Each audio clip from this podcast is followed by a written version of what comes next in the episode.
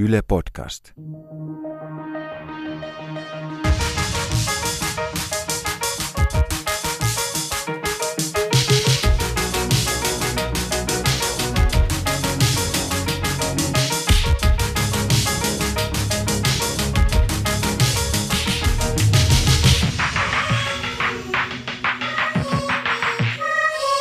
Mitä vielä, Ronja Salmi? Studiossa Ronja Salmi ja Emilia Emmy Valentin. Oikein paljon tervetuloa. Kiitoksia. Tämä on podcast, joka jatkaa siitä, mihin TV-sarja jäi. Ja jakso, joka viimeksi tuli ulos eetteristä, käsitteli seksuaalista halua ja haluttomuutta.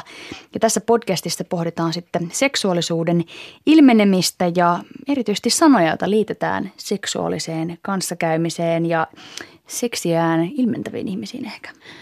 Puhutaan siitä, minkä takia mies on sonni ja nainen on huora. Myöhemmin tässä podcastissa on myös vieraana Sanna Aaltonen, sosiologi ja nuorisotutkija. Huora, lutka, horo ja lumppu. Ainakin mun päässä kaikki noi sanat viittaa naiseen. Ja joku vääräleukahan voi tietenkin sanoa, että eihän ne nyt suoraan naiseen viittaa, että ei siinä ole mitään naisetuliitettä. Mutta mä oon aika varma siitä, että kyllä melkein kaikki ajattelee huora-sanan kuullessaan päässään naisoletettua henkilöä. Jaat sä, Emmy, tämän saman näkemyksen? No ikävä kyllä, joo. Tuntuu, että nämä kaikki äsken mainitsemasi sanat on ikään kuin tällaisia naisille varattuja sanoja ja selkeästi tämmöisiä niin kuin alentavia termejä.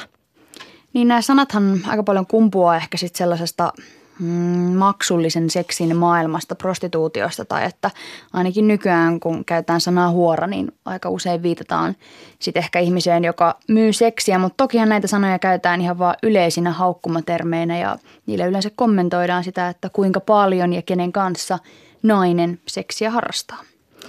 Niin, nämä on mun mielestä niin kuin tämmöisiä voimakkaita vallankäytön sanoja, joilla jollain tavalla niin kuin pyritään osoittamaan sille kohteelle sitä, että sä olet vähempiarvoinen, ottamatta nyt itse mitenkään kantaa siihen, että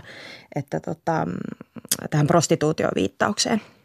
Kevytkenkäisyys on myös sellainen sana, mitä käytetään ja sekin jotenkin mun mielestä ehkä viittaa korkokenkiin enemmän kuin johonkin lakerikenkiin. Hupakka. Kyllä. Näitä sanojahan on ihan siis järkyttävän paljon. Mä en edes halua kaikkia tästä toistaa. Mutta onko sua, Emmy, koskaan huoriteltu tai onko sun seksuaalisuutta jotenkin kommentoitu? On sekä että. Ylipäätään musta tuntuu, että me ollaan eletty semmoisessa murrosvaiheessa pitkään, että niin kuin naisen seksuaalisuus alkaa oikeastaan niin kuin tänä päivänä vasta olemaan vähän niin kuin hyväksytty asia, eikä siltikään kaikille vielä ok. Se on asia erikseen, mutta sitten tämä niin kuin näiden termien käyttö, niin ikävä kyllä tosi monesti on kuullut tällaisia sanoja ihan täällä kotisuomessa ja sitten ulkomailla. Ja useimmiten näille ei itse asiassa edes ole viitattu millään tavalla niin kuin minun seksuaaliseen käyttäytymiseen, vaan näillä on nimenomaan haluttu jotenkin osoittaa mun paikka siinä tilanteessa, haluttu mykistää, mutta se on useasti niin kuin mun mielestä semmoinen mä oon kokenut sen sellaisena niin kuin henkisenä lyöntinä, jolla on haluttu vaientaa. Ja mun tapauksessa nämä sanojen käyttäjät ovat kaikki olleet miehiä. Tiedän, että myös jotkut naiset käyttävät toinen toisistaan tätä sanaa hirvittävän loukkaavana. Olen kokenut. Mua ei ole koskaan huoriteltu niin kuin sanan varsinaisessa merkityksessä, mutta mun seksuaalista aktiivisuutta on kyllä kommentoitu. Että eräässä elämäntilanteessa läheinen ihmiseni kommentoi sitä, että kuinka paljon olin harrastanut seksiä erilaisten ihmisten kanssa, niin hän otti sen asian ikään kuin puheeksi, että mun kannattaisi miettiä sitä, että minkälaisen kuvan annan itsestäni ja minkälaisen maineen haluan itselleni ja että mun pitäisi nyt ymmärtää jotenkin nähdä pidemmälle tässä asiassa eikä vaan jotenkin olla kevytkenkäinen, niin hän sen asian ehkä silloin niin kuin ilmasi ja mä häkellyin siitä silloin tosi paljon ja nyt näin jälkikäteen ajateltuna vähän niin kuin hävettää sanoa, että mähän siis noudatin sitten sitä ohjetta. Että kun mulle sanottiin, että oon nyt vähän niin kuin varovaisempi ja sun pitäisi nyt niin kuin miettiä tätä hommaa, niin mä niin kuin lopetin sen käytöksen kyllä silloin. Että mä aloin suhtautumaan hetkellisesti ainakin silloin seksiä vähän sellaisena, että noista pitää pikkasen niin kuin vaalia, että kenelle sitä antaa. Että jos jakaa sitä kaikille, niin sitten sen arvo jotenkin menee ja mun arvo menee. Ja se on tosi ikävä ajatus, koska en mä itse asiassa niin kuin näin jälkeen ajateltuna ajattele ollenkaan niin. Että mä en ajattele, että jos seksiä harrastaa monen ihmisen kanssa, niin sitten sen seksin arvo jotenkin huononee. Joitain vuosia on ollut pinnalla tämmöinen termi kuin slut-shaming. Kerro, mitä sä Ronja ajattelet tästä laajemmin? No se on varmaan tällainen ihan hyvä kokonaistermi kuvaamaan niin kuin sitä ilmiötä ja varmaan ilmiötä, jossa naisten seksuaalisuutta halutaan jollain tavalla rajoittaa ja siihen halutaan liittää jotain häpeällisiä piirteitä. Mutta erityisesti ihan slut-shamingia tapahtuu siinä vaiheessa, kun ikävä kyllä, jos nainen on esimerkiksi kokenut seksuaalista väkivaltaa. Eli siinä vaiheessa sitten alkaa nämä ivahuudot siitä, että no mitäs menit tuolla keikistelemään tai olemaan seksuaalinen olento, että nyt sait sitä mitä halusit ja olet saanut ansiosi mukaan. Että mä näen slut-shamingin niin kuin ihan järkyttömän oksettavana ja hirvittävän ajatuksena, että aivan kuin ihmisen seksuaalisuuden ilmentäminen ja siitä nauttiminen olisi jotenkin yhteydessä siihen, minkälaista väkivaltaa toiselle ihmiselle tehdään. Kyllä. Ja nimenomaan niin kuin se, että minkälainen henkinen väkivalta useasti kytkeytyy tähän, josta päästään sitten näihin sanojen käyttöihin. Ja sitten taas omalta kohdalta, niin jos puhutaan huorittelusta, niin no mä en ole ketään huoritellut sillä tavalla, että olisin haukkunut, että vitsin horo tai jotain vastaavaa. Mutta olen kyllä puhunut paskaa kanssanaisesta sen takia, että hän oli seksuaalisesti hyvin aktiivinen.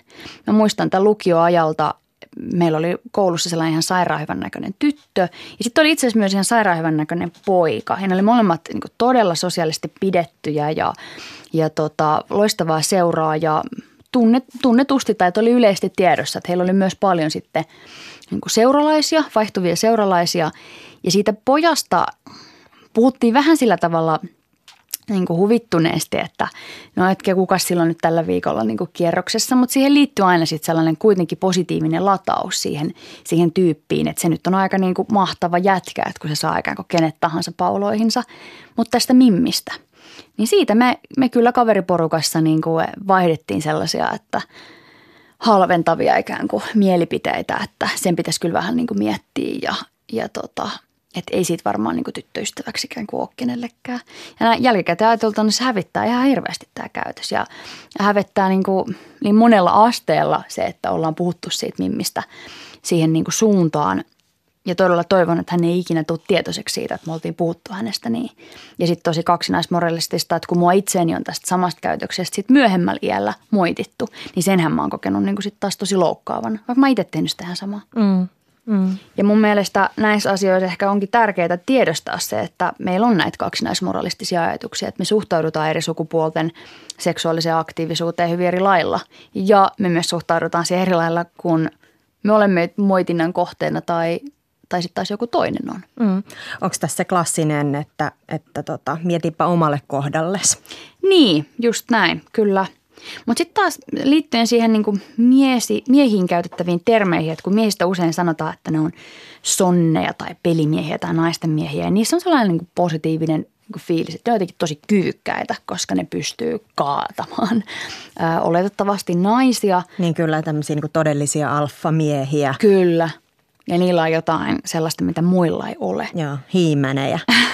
Mutta sitten taas toisaalta viime aikoina tähän näiden pelimiesten, naisten miesten rinnalle on tullut myös sellaisia niin vielä jotenkin ehkä silleen latautuneempia termejä, kuten sitten playeri, joka toki on pelimiehestä jatke, mutta siinä on vielä omanlaisensa ehkä klangi, että kun puhutaan, että se on sellainen playeri, se jätkä, niin kaikki tietää heti, että okei, se ei ole ok, että se pyörittää seuralaisia ja käyttäytyy huonosti. Joo, playerihän on ehkä semmoinen niin kuin viesti naiselta toiselle, että varo vaan, että tiedätkö, niin kuin punainen valo alkaa vilkkuu samalla, kun sanot playeri. Just näin. Tai sitten tämä oma suosikkisanani fuckboy, joka on jotenkin ihan huikea termi. Että jos joku jätkä on fuckboy, niin ainakin itselleni se tarkoittaa sitä, että se pelaa ihmisillä, koska sinähän ei ole mun mielestä mitään pahaa, että sä oot seksuaalisesti aktiivinen ja sä panet tuolla ympäriinsä.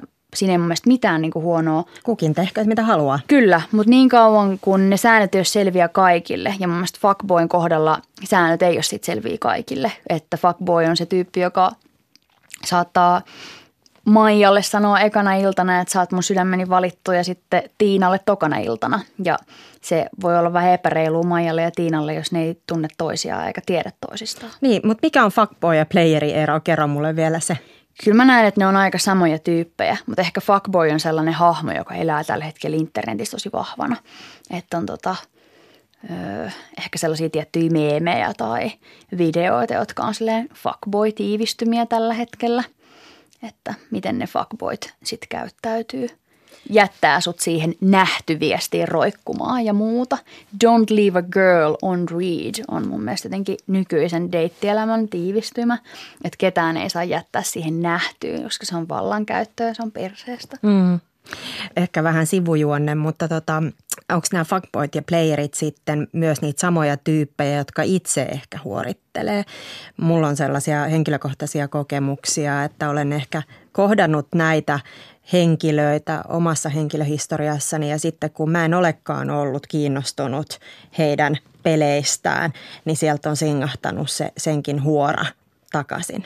Joo, mä oon kohdannut ton itse asiassa ton saman. En niin kuin huorasanan kanssa, mutta sillä tavalla, että mä kerran olin Tinderin kautta käynyt treffeillä yhden jätkän kanssa. Ja sitten kun mä en ollutkaan siitä niin kuin kiinnostunut niiden ekojen treffien jälkeen, niin se alkoi raivoa mulle siellä chatin puolella niiden treffien jälkeen, että mitä sä kuvittelet itsestäs, että ihan kun olisi ollut jotkut treffit. Että mähän siis etin vaan kavereita, että mä en todellakaan ole sua halunnut missään vaiheessa seksuaalisesti. Että sekin on mun mielestä ikään kuin tavallaan huorittelun yksi muoto, että sen jälkeen kun mies on saanut pakit, anteeksi mä nyt sanoin, että mies, voihan se tietenkin olla nainenkin, joka tämän tekee, mutta ainakin omalla kohdalla ne on ollut miehiä. Että kun sä sanot niille, että hei, mä en ole susta romanttisessa mielessä kiinnostunut, niin ne onkin silleen, että en mä voisi ikinä haluta sua. Ja näin on käynyt mulle niin kuin useamman kerran, että mies siis saa raivokohtauksen ja sitten just sanoo, että sä oot itseäsi täynnä oleva niin kuin egoistinen narsisti, kun sä kuvittelet, että joku haluaisi panna sua. Joo, ihan sama kokemus ja siis niin kuin ihan siis semmoisia käsittämättömiä tarinoita, että ne on vaan jatkunut ne vihaviestit. Että kun se on ollut niin hirveä kriisin paikka, kun sitä pukkeutta on loukattu. Korostaa vielä tässä vaiheessa, että seksuaalisuuden ilmentämiselle tai seksin harrastamiselle nyt ei ole mitään yhtä oikeaa olemassa olevaa normia. Että jos tykkää vähemmän harrastaa seksiä tai rajatumman määrän kanssa, niin sekään ei sitten taas toisaalta tee ihmisestä pihtaria tai jotenkin tiukkapipoista tai takakireää ihmistä. Niin ja se, että se pukki, playeri tai huora, lumppu, niin nekään välttämättä oikeasti ole harrastanut useita kertoja seksiä. Otetaan seuraavaksi vieras mukaan keskusteluun Sanna Aaltonen, sosiologi, nuorisotutkija. Tervetuloa. Kiitos. Halutaan sun kanssa puhua vähän siitä, että milloin se naisten huorittelu on oikein alkanut? Huhhuh. No tässä pitää kyllä mennä tosi pitkälle historiaan. Jos nyt vaikka lähdetään liikkeelle tällaista naistutkimuksen klassikossa Simone de Beauvoirista ja toinen sukupuolikirjasta, niin siinähän hän niin kuin yrittää etsiä just historiasta sitä, että miksi naisen ja miehen asema on muodostunut sellaiseksi hierarkkiseksi. Ja tavallaan vetää niin kuin johtopäätöksiä siitä, että naisen asema synnyttäjänä on sitonut hänet kotiin ja mahdollistanut sitten niin kuin miehelle aktiivisemman elämän ja näin. Ja sitten varmaan niin kuin, tavallaan se yksityisomistuksen kasvu ja kaikki niin kuin ajatukset siitä, että se mies omistaa ei vain sitä maaplänttiä, vaan myös niin kuin sen perheensä ja näin, niin se kytkeytyy niin kuin siihen naisen seksuaalisuuden kontrolloimiseen ja myös niin kuin sen seksuaalimoraalin rikkomisen niin kuin rankaisemiseen. Eli varmasti tämä on ollut tavallaan siitä lähtien, kun nyt on jotenkin siirrytty tällaiseen ydinperheihanteeseen tai tällaiseen niin kuin pysyvään parisuhteeseen, niin varmasti tämä on noussut jotenkin keskusteluun jo hyvin varhain. Niin, että siinä vaiheessa, kun ihmiset on alkanut olemaan tiiviisti juuri tiettyjen ihmisten kanssa, niin on ollut myös sit tarve samanaikaisesti kontrolloida sitä naisen seksuaalisuutta. Ja sitä kautta, kun naisen seksuaalisuutta kontrolloidaan, niin tulee myös mukaan se huorittelu. Joo. Ja sitten tietysti niin kuin kristinuskohan nyt on semmoinen, jossa niin kuin on tämä tämmöinen huora Madonna jaottelu. Ja tavallaan, vaikka se ei olekaan silleen näin kahtia jakosena meidän kulttuurissa enää, mutta silti niin kuin tämä tämmöinen huonon ja hyvän naisen erottelu on semmoinen keskeinen asia, jota me tehdään päivittäin, mikä nyt tuli esille tässä teidänkin keskustelussa. Muissakin uskonnoissa ja kulttuureissahan meillä on niin kuin paljon viitteitä siitä, että nämä on niin kuin syvälle juurtuneita käsitteitä. Joo, kyllä ja kuka on kirjoittanut ja kanonisoinut uskonnolliset tekstit, niin ne on ollut miehet, jotka on pystynyt määrittelemään näitä niin kuin naisen ja miehen paikkaa siinä uskonnossa. Mitä sä ajattelet siitä, että useat näistä naisille varatuista sanoista viittaa ikään kuin maksulliseen seksiin? Minkä takia nämä on ne sanat, mitkä sitten elää tänä päivänä sellaisissa tilanteissa, missä todellakaan ei ole kyse prostituutiosta? Joo, no tämä huorasanahan todellakin, jos me ajatellaan, niin kuin mitä se merkitsee niin kuin prostituoitua, mutta sehän on niin kuin kyllä irronnut tavallaan siitä alkuperäisestä merkityksestään. Mutta tietysti niin kuin prostituoitujen asema on, tai heidän, niin kuin, heidän ihmisarvoaan ja asemaansa on niin kuin kyseenalaistettu ja tavallaan sitä on voitu ajatella sellaisena niin kuin naiseuden alhaisimpana muotona tai tällaisena. Mutta se on kyllä yllättävää, että miten tämä huora-sana, sillä on edelleenkin semmoinen voima. Ja 90-luvulla Britanniassa yksi naistutkija Syy Liisi laski tämmöiset halventavat sanat, mitä on käytetty naisista ja mitä on käytetty miehistä. Naisista niitä sanoja oli 220, miehistä 20. Eli oli vain 20 tapaa niin kuin jotenkin halventaa miehen seksuaalisuutta tai jotenkin. Niin, sekin on mun mielestä aika kiinnostavaa, että siinä vaiheessa kun ihmiset yrittää keksiä miehelle jotain alentavaa ja siihen niin kuin miehisyyteen liittyvää, sukupuoleen liittyvää loukkausta, niin sieltä tulee neiti, ikään kuin joku tällainen naiseen viittaava tai sitten homoseksuaalisuuteen viittaava termi. Että tämä homotteluhan, ainakin itse näen sen sellaisen yhtenä ikään kuin yrityksenä jotenkin horjuttaa sellaista heteroseksuaalista miesmyyttiä, että jos sanoo toista miestä homoksi, niin sitten se on jotenkin vähemmän mies lainausmerkeissä. Itse en tietenkään ajattele näin, mutta koen, että se on se, miten moni sitä termiä käyttää. Joo. Siis molemmathan tavallaan liittyy siihen, että yritetään rangaista tai valvoa sellaista jotenkin lainausmerkeissä oikeanlaista mieheyttä tai naiseutta.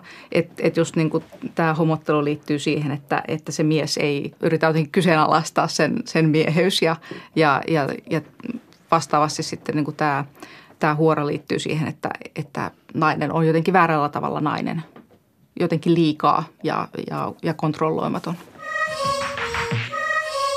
Minkälaisia vaiheita naisen seksuaalisuudessa on nähty, jos katsotaan historiaa taaksepäin? No totta kai naisen seksuaalisuuttahan on niin kuin, kontrolloitu aina hyvin vahvasti ja se on niin kuin ollut tavallaan miehen omaisuutta ja sen aviomiehen käytössä ja ostettavissa ja vaihdettavissa. Mutta jos me nyt ajatellaan vaikka viimeisen 100 vuoden aikana vaikka niin kuin Suomessa, niin totta kai niin kuin naisen asemahan on muuttunut ihan valtavasti ja se näkyy niin kuin pukeutumisessa. Ei tarvitse peittää itseään. Se näkyy siinä, miten niin kuin elämänpiiri on laajentunut, miten heteroseksuaalinen avioliitto ei ole enää ainoa oikea tavallaan niin kuin, parisuhde tai tapa olla. Ja onhan se muuttunut kyllä niin kuin ihan valtavasti. Ollaanko me sun mielestä jonkun uuden ajan äärellä vai onko tämä nyt se tilanne, mihin kaikki kehitys pysähtyy? En mä halua ajatella, että kehitys pysähtyisi tähän. Se on aika lohduton ajatus. No ehkä voisi sanoa, että kaikki ajattelee aina olevansa uuden ajan äärellä. Niin kuin sun ikäiset 30 vuotta sitten ajatteli olevansa uuden ajan äärellä. Että kyllähän niin kuin, kyllä mä haluan ajatella sille optimistisesti, että tavallaan se meidän ymmärrys siitä niin kuin kaksinaismoralismista ja sen niin kuin purkaminen, niin se koko ajan niin kuin menee eteenpäin just keskustelun kautta ja just sellaisen niin kuin näkyväksi tekemisen kautta. Sehän on niin kuin naistutkimuksen semmoinen yksi perusjuttu, että me tehdään näkyväksi asioita. Tämä henkilökohtainen on poliittista.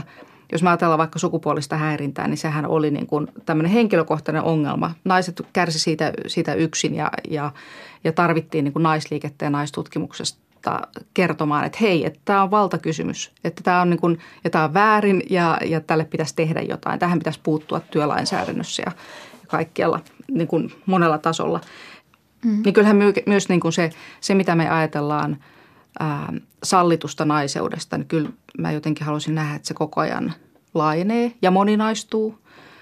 Jos me ajatellaan, miten me ymmärretään sukupuolen ja seksuaalisuuden moninaisuus nykyään, niin kyllä me ollaan niin kuin menossa parempaan suuntaan. Yksi osoitus tästä voisi olla esimerkiksi tämä norjalainen nuorten sarja Skam. Siinähän nuorten naisten seksuaalisuus näytetään hyvin moninaisena. Se näytetään, miten siihen niin kuin liittyy tällaiset kulttuuriset odotukset ja miten kuitenkin nuori nainen, eikö nyt ole jotain lukioikäisiä, niin, että ne voi niin kuin nauttia seksuaalisuudestaan, niillä on ikäviä kokemuksia taustallaan, mutta ne voi päästä niistä yli. Ja se antaa musta niin kuin aika tällaisen positiivisen kuvan siitä, minkälaista niin kuin seksuaalisuus voi olla. Mulla tulee mieleen ainakin sellaisia isoja muutoksia liittyen naisen seksuaalisuuteen, että siinä vaiheessa, kun e-pillerit on keksitty ja ei ole tarvinnut enää ajatella jatkuvasti raskaaksi tulemista siinä vaiheessa, kun sitä seksiä harrastetaan ja sitä seksiä ei ole enää leimannut se järkyttävä pelko raskaaksi tulemisesta ja se jännitys, joka liittyy siihen, että onko tullut raskaaksi vai ei, niin onhan se vapauttanut ihan järkyttävästi sitä, että miten nainen pystyy toteuttamaan sitä seksuaalisuuttaan. Joo, kyllä, joo. Totta kai se on, niin kuin, se on ollut todella merkittävä asia tavallaan aikuisten keskuudessa ja miksei nuortenkin, mutta sit, jos ajattelee takaisin, mennään tähän huoritteluun, niin sehän on lyömäase myös niiden keskuudessa, jotka eivät vielä harrasta seksiä. Siis niin kuin Helena Saarikoski on hyvin tuonut esille sen, miten huorittelu on niin kuin, ja huoromaine on koulussa sellainen vallankäytön väline just sellaisten nuorten keskuudessa, jolla nyt ei ole mitään seksielämää tai mitään aktiivista seksielämää. Mitä mieltä sä oot siitä, että tytöt tai naiset nimittelevät toisia tyttöjä tai naisia vaikkapa nyt sitten huoraksi? No ensinnäkin voi niin kuin silleen erottaa ehkä tämmöisen satunnaisen huorittelun, tämmöisen just tällaisen rankaisemisen ja tällaisen niin kuin vaientamisen, niin kuin sä sanoit. Ja sitten on se huoran maine, joka on se sellainen maine, joka syntyy jossain yhteisössä, vaikka just koulussa, ja joka niin kuin tarttuu siihen yhteen ihmiseen ja jolla on ihan sellaisia niin kuin konkreettisia seurauksia sen ihmisen ihmissuhteille ja elämälle. Mutta se, että tytöt nimittelee toisia huoriksi tai kertoo pahoja tällaisia, niin kuin levittää juoruja toisistaan, niin kyllähän se kertoo sen leiman voimasta ja siitä niin kuin pelosta, että kuka tahansa tyttöhän voi joutua sen kohteeksi. Ja koska se ei välttämättä liity mitenkään seksuaalisuuteen tai siis seksielämään, sehän voi niin kuin johtua siitä, että sä oot jotenkin erilainen, sua kadehditaan tai jotenkin muuten se niin kuin vaikka pukeutuu paljastavasti. Just, niin, tai jotenkin ärsytät vaikka niin kuin jotain joukkoa, niin se huora on semmoinen lyömäase, jota voidaan sitten niin kuin käyttää tätä tyttöä vastaan. Ja kouluyhteisössä on huomattu, että se huoran leima, niin toiset tytöt pelkää, että se tarttuu. Että jos mä oon nyt jotenkin ton kanssa, niin sit niin kuin muakin aletaan ajattelee, että mäkin oon tuommoinen huonomaineinen. Eli kyllä se on semmoinen niin kuin erottautumiskeino, semmoinen, että toi on tollainen ja se on se huonomainen tyttö, mutta mä oon ihan toisenlainen. Ja ehkä niin kuin, jos me nyt ajatellaan, niin kyllä mä väittäisin, että kaikki muistaa koulustaan sen tytön, josta niin kuin ajateltiin vähän, että sillä on vähän kyseenalainen maine, mikä on tosi surullista. Mm. Onko sitten jotenkin olemassa jotain keinoja, millä voisi taistella tuollaisia ajatuksia tai tuollaisia niin kuin sosiaalisia rakenteita vastaan, että miten ihminen voi niin kuin torjua itsestään, vaikka haluat sitten tuomita toisia ihmisiä? No kyllä mä haluan uskoa, että se semmoinen asioiden näkyväksi tekeminen ja se keskustelu on tosi tärkeä juttu. Se, että esimerkiksi kouluissa pohdittaisiin sitä niin kuin ääneen tavallaan sitä kaksinaismoralismia ja sitä, että on tosi tärkeää opettaa kouluissa kaikkea tällaista matikkaa ja vilsaa ja kaikkea tällaista, mutta sitten se arki, mitä ne nuoret elää, se sukupuolittunut arki ja se, miten ne opettelee just sitä, että miten se huoromainen saadaan ja missä menee mun ruumiin rajat, mitä saa tehdä ja mitä ei. Niin nämä on tosi tärkeitä kysymyksiä. Musta olisi hienoa, että koulussa pystyttäisiin jotenkin niin kuin pohtimaan niitä, ei vaan mitenkään tyttöjen kesken, vaan siis niin kuin myös silleen niin kuin poikien kesken ja niin kuin, että tavallaan korostettaisiin sitä toisen kunnioittamisen tärkeyttä. Mä haluan tuoda tähän vielä tällaisen näkökulman. Nyt me ollaan puhuttu niin kuin huorittelusta ja tämmöistä huonosta maineesta mutta ja siitä, että mitkä sanat on varattu tytöille ja naisille. Alussa puhuttiin siitä, että nämä pojille varatut sanat ovat enemmän tämmöisiä niin kuin alfa-uraukseen viittaavia, sonni, pukki. Mutta mä en näe sitäkään täysin ongelmattomana. Se voi olla aika raskas viitta kantaa. Mitä te olette mieltä? Tunnistan ton ajatuksen siitä, että sellaiset tyypit, joiden harteille on jotenkin kasattu pelimiehen tai sen superalfa-miehen jotain oletuksia. Että jos on vaikka hyvä kroppanen tai tosi treenattu ja sillä tavalla vaikka ulkoisesti ja täyttää tällaisen perinteisen alfamiehen määreet, niin sitten oletukset vaikka sillä, että mihin tämä ihminen kykenee sängyssä, on aika suuret ja ne on erityisen suuret tämän ihmisen itsensä päässä. Että kun tämä oletettu alfamies voi olla aika lukossa itsensä kanssa, että ne oletukset, mitä muilla on häntä kohtaan, niin hän ei pysty niitä sitten täyttämään tai kokee, että ei voi mitenkään täyttää niitä odotuksia.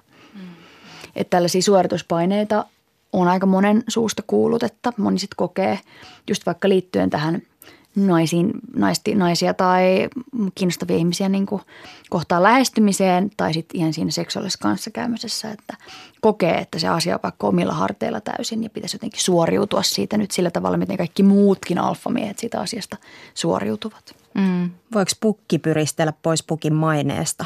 Onko kerran pukki aina pukki? Joo, en tiedä. Siis jos ajattelee niin kuin sitä huoromainetta, niin sehän sen ongelma on se, että kun se kytkeytyy ihmiseen eikä mihinkään tekoon välttämättä, niin sä et voi niin kuin tehdä sitä pois tai silleen, että on tosi vaikea niin kuin pyristellä sitä vastaan. Mutta voiko sitten niin kuin tavallaan todistaa jotenkin sen, että on muuttunut tai uskollisuutensa, niin on se nyt varmaan mahdollista. Ja tietysti nämä maineethan on kuitenkin aina, ne syntyy jossain yhteisössä, eli eihän ne välttämättä sitten niin kuin seuraa sua kaikkialle. Ja sehän on siis ihan paras mahdollinen tarina, jos on ex-sonni tai ikään kuin ex-playeri ja pääsee kertomaan, että joo, että kun mä olin nuori, niin tuli vähän painettua ja sekoiltua ja oli vähän sellainen fuckboy, mutta nyt tiedätkö, nyt mä haluan asettua aloilleni ja rauhoittua ja näin päin pois. Niin kuin joku Cheekki, hän on ihan tällainen esimerkki siitä, että hänessä on sellainen niin kuin valtavan niin kuin pelimiehen aura. Mutta sitten hetkellisesti hän antaa sellaisen vähän niin kuin Family Guy-tyyppisen viban ja vähän langennut sankari on ehkä se, mikä fuckboy voi sitten parantuessaan parhaimmillaan olla. Niin, en tiedä. Mä oon niin kuin monesti miettinyt, että huoralla erityisesti, mutta että miksei sitten fuckboyillekin, niin niihin liittyy jotenkin ehkä sellainen ajatus, että nämä ihmiset on vähän semmoisia käytettyjä tiskirättejä. Mitä te ajattelette siitä, mitä tuollaisille ajatuksille pitäisi tehdä? No mä vedän nyt esimerkin 80-luvulta. Taas yhdessä brittiläisessä tutkimuksessa tytöt oli niin kuin laitettu pohtimaan tässä seksuaalista mainetta. Ja ne oli niin kuin miettinyt sitä, että miten joku niin kuin Madonna pystyy olemaan niin kuin todella seksuaalinen avoimesti ja niin kuin käyttämään valtaa silti. Ja se, niin kuin se seksuaalisuus ei mitenkään tahraa häntä, että vaikka ne tytöt ajattelee, että se ei ole niin kuin mahdollista välttämättä omalla kohdalla, mutta ehkä niin kuin tällaiset julkisuuden henkilöt pystyy myös niin kuin kans vähän jotenkin tuomaan uusia, niin kuin laventamaan taas sitä naiskuvaa. Mitä sä puhuit aikaisemmin, viittasit. Tai mä nyt en siis tiedä niin kuin näitä niin kuin uusia tähtiä, mutta kyllähän niin kuin kuitenkin se seksuaalisuus, niin kyllähän ne pystyy niin kuin myös käyttämään sitä ja olemaan niin kuin avoimempia niin kuin omilla ehdoillaan. Mä juuri Instagramista törmäsin tällaiseen videopätkään, joka oli Lady Gagan haastattelu. Se oli vuodelta 2009, mutta edelleen ihan relevanttia kamaa. Siinä haastattelija kysyi, tietenkin miespuolinen haastattelija kysyi, että eikö sua pelota yhtään, että kun sä teet niin paljon tällaisia seksuaalisia viittauksia ja sulla on niin paljon seksuaalista kuvastoa sun videoilla, että kukaan ei kiinnitä enää huomiota siihen musiikkiin.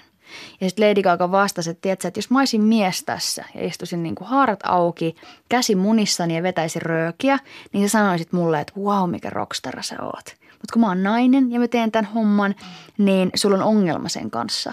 Ja sä epäilet, että kukaan ei pysty kuuntelemaan mun musiikkia, koska siinä on niin paljon niitä seksuaalisia viittauksia. Että kyllä mä just uskon myös sit siihen, että tällaiset isot tähdet voisit osaltaan tehdä jotain sellaisia uusia avauksia seksuaalisuuden niin kuin ilmentämisen niin kuin kautta. Ja musta on jotenkin mahtavaa, että esimerkiksi joku Beyoncén kaltainen hahmo voi olla aivan niin kuin mega voimakas ja mega seksuaalinen. Ja sitten se on myöskin mutsi tosi avoimesti ja ne ei mitenkään poissulje ne puolet niin kuin toisiaan.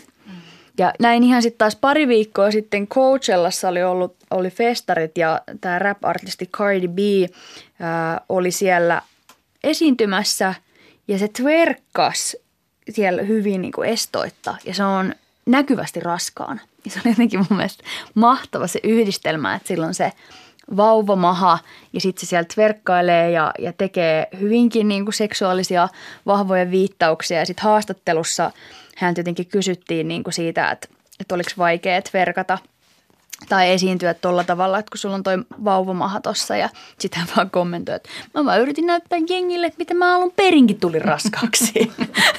Ja se on mun mielestä jotenkin mahtava juttu. Mutta siis summa summarum, me ollaan varmaan kaikki sitä mieltä, että me tarvitaan lisää näitä tarinoita. Ihmisten pitäisi saada olla juuri sellaisia kuin he ovat. Onko jotain, mitä te haluatte lisätä tähän keskusteluun vielä? No ehkä semmoinen, että siis jos me ajatellaan vielä sitä, että minkälainen seksuaalisuus on arvostettua, niin jos me otetaan koulumaailmassa ja ehkä muutenkin, niin ehkä se, että miehellä ei ole niin kuin ei ole aktiivisesti seksuaalinen tai että hän on jotenkin semmoinen niin kuin pelkää naisia tai niin kuin koulussa tai tällaista näin, niin sehän on sitten semmoinen tavallaan, millä niin kuin naureskellaan. Ja sama juttu ehkä niin kuin tytöillä, että eihän tämä Madonna todellakaan ole mikään semmoinen, mitä kohti tytöt niin kuin silleen, mikä olisi semmoinen ihanne, vaan sehän se vaikeus onkin tavallaan niin kuin tasapainotella sen niin kuin näiden kahden ääripään välillä. Ja totta kai niin kuin tytöt ja naiset niin kuin haluaa tai monet haluaa olla niin kuin viehättäviä ja pukeutua seksuaalisesti, mutta erityisesti niin kuin jossain kouluyhteisössä, niin se rajan löytäminen on tosi sellaista tasapainoilua. Ahtaat roolit kaikilla vois varmaan ajatella. Kyllä. Ja onpa hienoa, jos joku pystyy ja uskaltaa niitä rajoja vähän rikkoa ja sitten taas toisaalta kukin omassa elämässään voi varmasti tarkastella, että millä tavalla kutsuu ihmisiä ja minkä perusteella tuomitsee ihmisiä, minkälaisesta käytöksestä kiittää ja minkälaisesta moittii. Kiitos oikein paljon keskustelusta. Sanna Aaltonen, ihanaa, että olit täällä vieraana. Oli kiva olla, kiitos. Ja kiitokset myös Emmylle. Emmy on täällä studiossa myös ensi viikolla ja silloin puhutaan vakavista asioista. Meidän seuraava jaksohan käsittelee seksuaalista väkivaltaa, joka kyllä linkittyy tähän huoritteluteemaankin, mutta nyt puhutaan sitten ihan siitä pahimmasta mahdollisesta tilanteesta, eli kun seksuaalista väkivaltaa on tapahtunut, niin miten siitä pitäisi tuomita. Tästä puhutaan seuraavassa jaksossa. Ensi viikkoon.